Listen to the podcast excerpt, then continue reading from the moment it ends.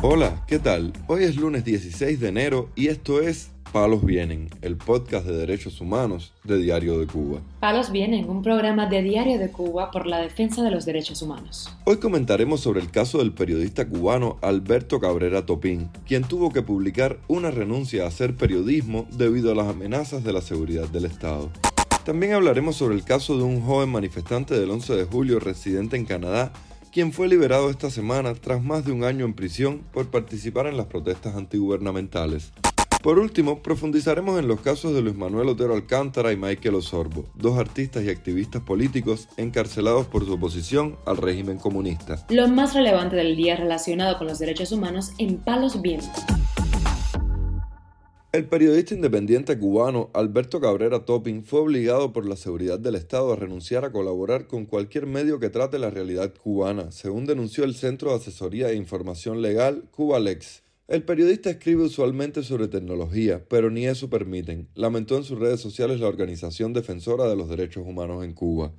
En un hilo en Twitter, Toppin explicó que desde octubre o noviembre su vínculo con la revista El Toque había terminado. Algún que otro trabajo salió publicado luego con mi firma porque estaba entregado ya. La mayoría de mis textos estuvieron enfocados en tecnología, cosa que me apasiona. Muchos brindaban consejos para aplicarse en Cuba y su mala conectividad, tratando que cualquier usuario entendiera sin mucho problema, escribió. Sin embargo, este sábado catorce de enero, en una oficina de una estación policial, la seguridad del Estado me ha obligado a redactar y firmar una renuncia a colaborar con cualquier medio que trate la realidad cubana. No importa que yo esté escribiendo sobre un acelerador de descargas para usarlo en lo que dice Etexa que es cuatro G, y hay más, lo mismo por lo que han pasado varias personas que conozco, escribió. El periodista también denunció que tuvo que entregar equipos con los que ha hecho periodismo, aun cuando estos no han sido donados por ninguna institución o proyecto. El joven periodista realizó reportajes junto a colegas como Cintia de la Cantera y Darcy Borrero Batista, con quien fue finalista del Premio de Periodismo Latinoamericano de Investigación, Colpin, por un trabajo sobre el monopolio estatal de las comunicaciones, Etexa. Toppin se graduó de periodismo en la Universidad de La Habana en dos mil diecisiete, fue editor web en la revista Juventud Técnica y reportero en Yucabite.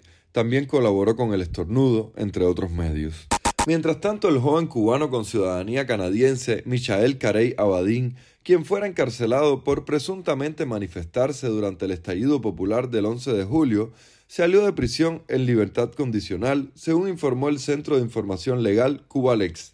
De acuerdo con la organización, la propia madre de Carey, Ibis Abadín, dio a conocer la noticia a la periodista independiente cubana, Mónica Varo. El joven, que tenía diecinueve años cuando fue detenido, acabó acusado y condenado a dos años de privación de libertad, una sanción que expira en mayo venidero. Mishael fue detenido en julio de dos mil veintiuno mientras estaba sentado en su cuadra con un amigo menor de edad. Lo acusaron de haber lanzado una piedra contra una patrulla que estaba en la cuadra horas antes de su detención, recordó Cubalex. La madre del joven alegó que dos individuos tiraron las piedras y salieron corriendo, pero fue a su hijo a quien la policía detuvo. Él siempre negó haber sido el autor del hecho y la única prueba en su contra fue una supuesta prueba de olor a la piedra, agregó Cubalex. En el caso de Carey, una vez detenido en el Centro Penitenciario Jóvenes de Occidente, sufrió una linfangitis para la que no recibió atención médica, según denunció la O N G Prisoners Defenders. Según contó Ibis, en dos mil veintiuno, Mishael también se contagió de covid diecinueve en la prisión. El director de la organización Democratic Space, el cubano-canadiense Maykel Lima Cuadra, solicitó al gobierno de Canadá que intercediera por la liberación de Carey Abadín. No trascendió si la administración del primer ministro, Justin Trudeau, hizo alguna gestión a favor del prisionero político. Mientras tanto, el miembro del Parlamento Europeo, Leopoldo López Gil, padre del dirigente político venezolano Leopoldo López, exigió a través de un video publicado en su perfil de Twitter el fin de la represión contra la Dama de Blanco, Sissi Abascal Zamora, y contra todos los presos políticos cubanos. Sissi Abascal, presa política en Cuba, está amedrentada por la dictadura de Díaz-Canel. El régimen le ha denegado los beneficios penitenciarios que le corresponden. Ahora, la amenazaron con condenarla a más de seis años. El motivo de esta violación es por haberse negado a participar en los actos ideológicos dentro de la prisión. Exigimos el fin inmediato a esta represión contra Sissi y todos los presos políticos de esa isla. También el respeto pleno a todos sus derechos. Recientemente el régimen cubano le denegó a Abascal, de solo veinticinco años de edad, los servicios penitenciarios que le corresponden en el penal La Bellotex, ubicado en Matanzas, donde está encarcelada por participar en las protestas del once de julio.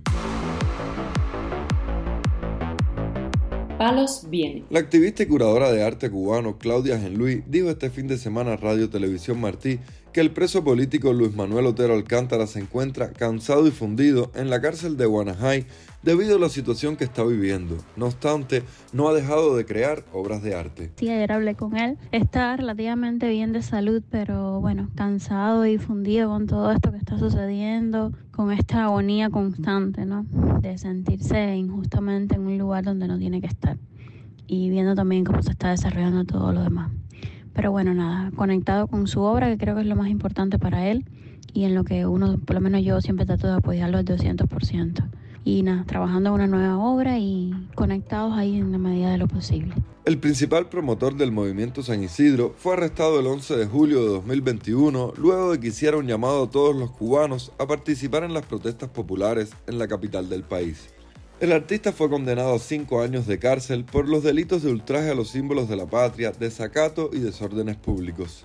El régimen cubano le ofreció negociar su libertad por el exilio forzado, sin embargo, se ha negado a abandonar el país de esa forma. También las autoridades carcelarias instalaron una cámara de vigilancia en la galera de la prisión cinco y medio en Pinar del Río, en la que se encuentra el rapero contestatario Maykel Osorbo Castillo, según informó la activista Anameli Ramos González en su perfil de Facebook. Quiero resaltar que en ese penal solo tienen cámaras los sentenciados a cadena perpetua y ahora donde está Maykel. Además de la cámara, restringieron el teléfono a solo una vez por semana. Cada vez que Maykel decide mandar algún audio para publicarlo, buscan la forma de castigarle, añadió Ramos González. La activista señaló que por la información brindada por el rapero, se trata de una cámara de vigilancia de alta gama, cuyo precio ronda los ochocientos dólares.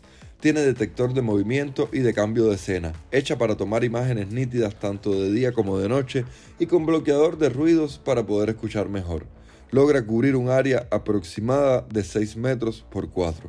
La Seguridad del Estado acostumbra poner cámaras de vigilancia frente a las viviendas de determinados opositores y activistas. El presupuesto que destina ese organismo represivo para estos dispositivos es información secreta. Debido a sus problemas de salud, Osorbo ha manifestado su deseo de salir del país a cambio de su excarcelación, pero hasta el momento esas gestiones no han prosperado porque dependen de la voluntad del régimen. Maykel Osorbo Castillo fue condenado a nueve años de cárcel en junio de dos mil veintidós por los supuestos delitos de desacato, atentado, desórdenes públicos y difamación de las instituciones, organizaciones, héroes y mártires. Palos Vienen, un podcast de derechos humanos de Diario de Cuba con la producción y conducción de Mario Luis Reyes. Muchas gracias por acompañarnos este lunes en Palos Vienen, el podcast de derechos humanos de Diario de Cuba. Pueden escucharnos en D D C Radio, Spotify, Google Podcast, Apple Podcast, Telegram y SoundCloud. Yo soy Mario Luis Reyes. Mañana regresamos con más información.